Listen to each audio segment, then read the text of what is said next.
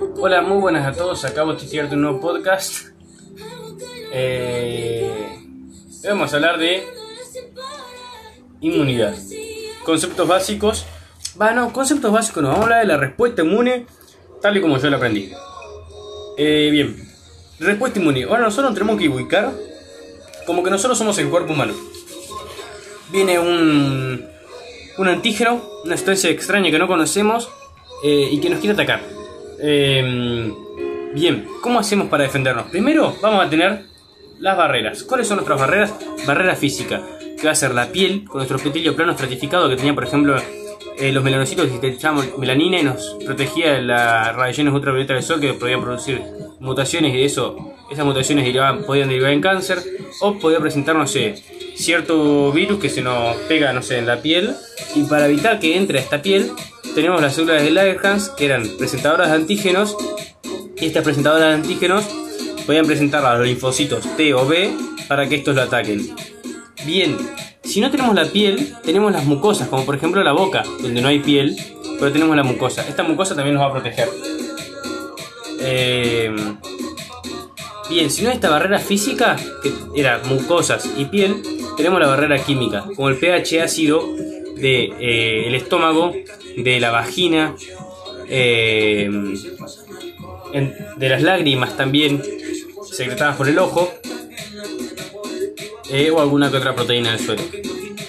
Bien, y si no es pH ácido, siendo barrera química, ni la barrera física, siendo la piel y la mucosa, tenemos la barrera microbiológica, que la encontraremos en la vagina, por ejemplo, o en el tracto digestivo, que no es más que bacterias que van a poder eh, defendernos ante ciertos antígenos. Eh, y nada, son bacterias que nos hacen bien y nosotros les hacemos bien a ellas, dándole un lugar donde vivir. Bien, si ninguna de estas tres barreras funciona, tenemos una actividad fagocítica por parte de, las, de los granulocitos, como por ejemplo pueden ser eh,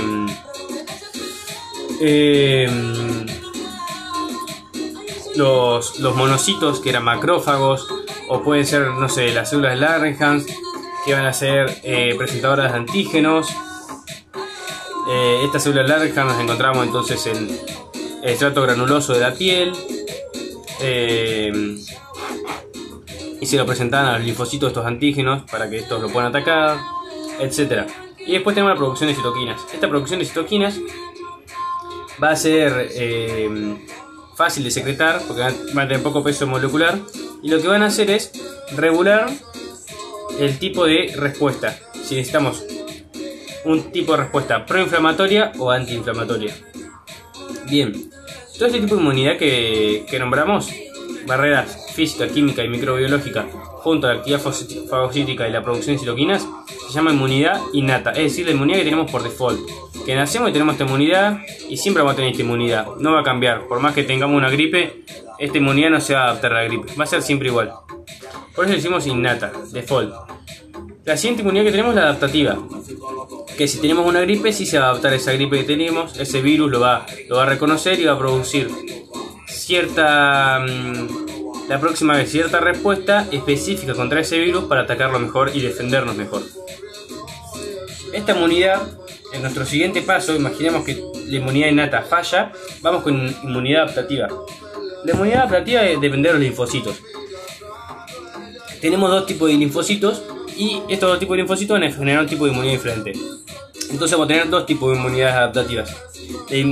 La, la inmunidad adaptativa que corresponde a la respuesta celular, que va a estar dada por los linfocitos T, y la inmunidad adaptativa, que va a corresponder a la respuesta humoral ahora, que va a corresponder a los linfocitos B, específicamente cuando se diferencian a plasmocitos.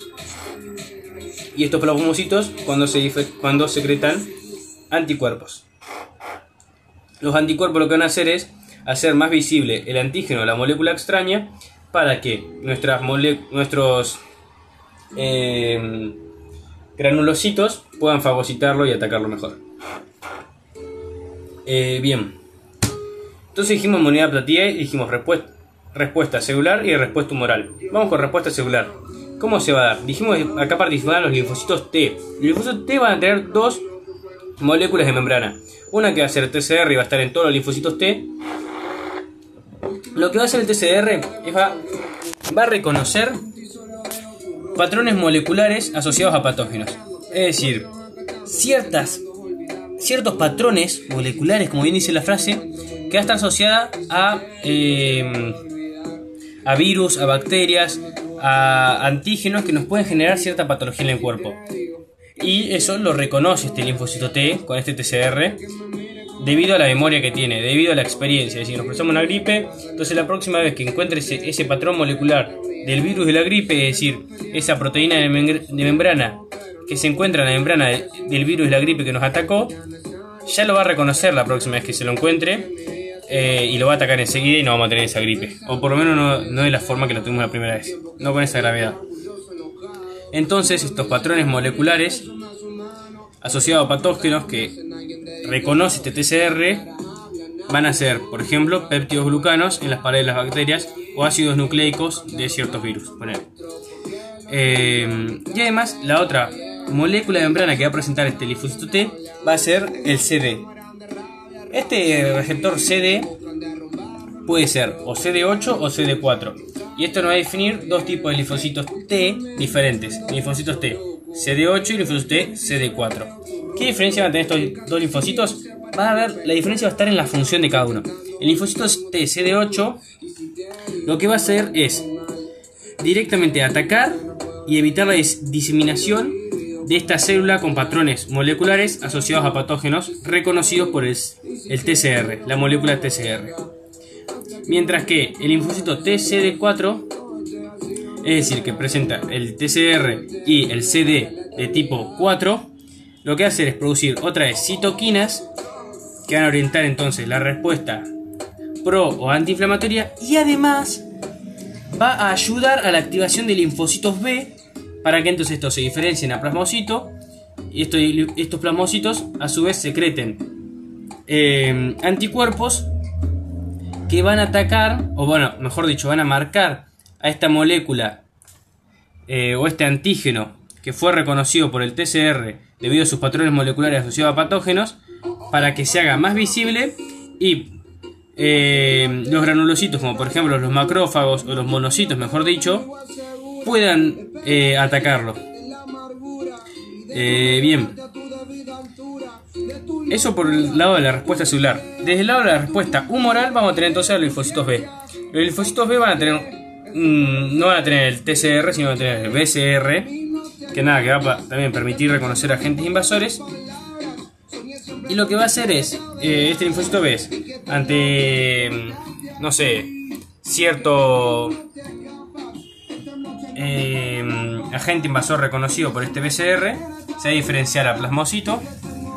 O también puede diferenciarse a plasmocito debido a la mm, interacción con el linfocito T CD4 que si recordamos este podía activar al linfocito B a plasmocito y una vez activado este plasmocito va a secretar anticuerpos que van a marcar y detectar sustancias dañinas haciéndolas más visibles para que el resto de las células inmunes como por ejemplo pueden ser neutrófilos, sinófilos, basófilos y monocitos puedan atacarlo eh, con mayor facilidad. Bueno, eso es todo. Por último quiero mencionar eh, algo sobre el resto de las células inmunes, como los neutrófilos, eosinófilos, basófilos, monocitos, muy por arriba, y, sobre, y algo sobre las células presentadoras de antígenos, como por ejemplo las células de Langerhans. Bien, respecto al resto de las células inmunes, tenemos el neutrófilo que va a atacar a bacterias, el eosinófilo que va a atacar a alergias y a parásitos, el basófilo que va también a atacar a alergias, y el monocito que tanto mencionamos va a atacar a virus, que también tanto mencionamos y o se puede diferenciar a macrófago y o a osteoclasto. Y el osteoclasto no tiene nada que ver con esto, sí que eh, regulaba la calcemia, permitiendo que haya más calcio en sangre. Bien, eh, ahora, el último punto que quería remarcar eran las células presentadoras de antígenos, que van a ser simplemente células que van a reconocer el antígeno y lo van a fagocitar, es decir, lo van a incluir dentro de, su, de, su citosol. En el citosol lo van a incluir mediante una invaginación de membrana, eh, donde ayuda la clatrina. Una vez eh, invaginado, va esta invaginación de membrana va a tener actividad eh, lisosómica, degradando entonces los puentes de hidrógeno entre las biomoléculas de este antígeno, permitiendo separarlo así en diferentes partes. Y una vez que lo separa en diferentes partes, esas partes las va a llevar a la membrana de esta, a su membrana, es decir, a la membrana de la célula presentadora de antígenos. De esta forma, eh, puede mostrarle a las células de inmunes, los linfocitos T y B, cómo es la conformación química de este antígeno. Entonces estos linfocitos pueden entender cómo es cómo funciona este antígeno y atacarlo mejor. Algunos ejemplos de las células presentadoras de antígenos van a ser las células dendríticas, que no me acuerdo dónde mierda estaban, pero me recontrasuenan. Las células dendríticas, ¿dónde mierda estaban? Pero me recontra, me suenan y como que yo siempre las leí como que las odiaba, pero bueno, ahí está. Y además, eh, por ejemplo, las células de Lagerhans, que se encuentran en el estrato granuloso de la epidermis de la piel. Eh, y bueno, eh, las células de Lagerhans, como dato, no las podemos reconocer al microscopio óptico. mejor dicho, no podemos diferenciar de un queratinocito al microscopio óptico, pero sí las podemos diferenciar con una técnica de inmunohistoquímica. Bueno, ahora sí eso es todo, no los quiero enredar más. Espero que les haya gustado este podcast eh, y nos vemos en una próxima entrega. Hasta pronto.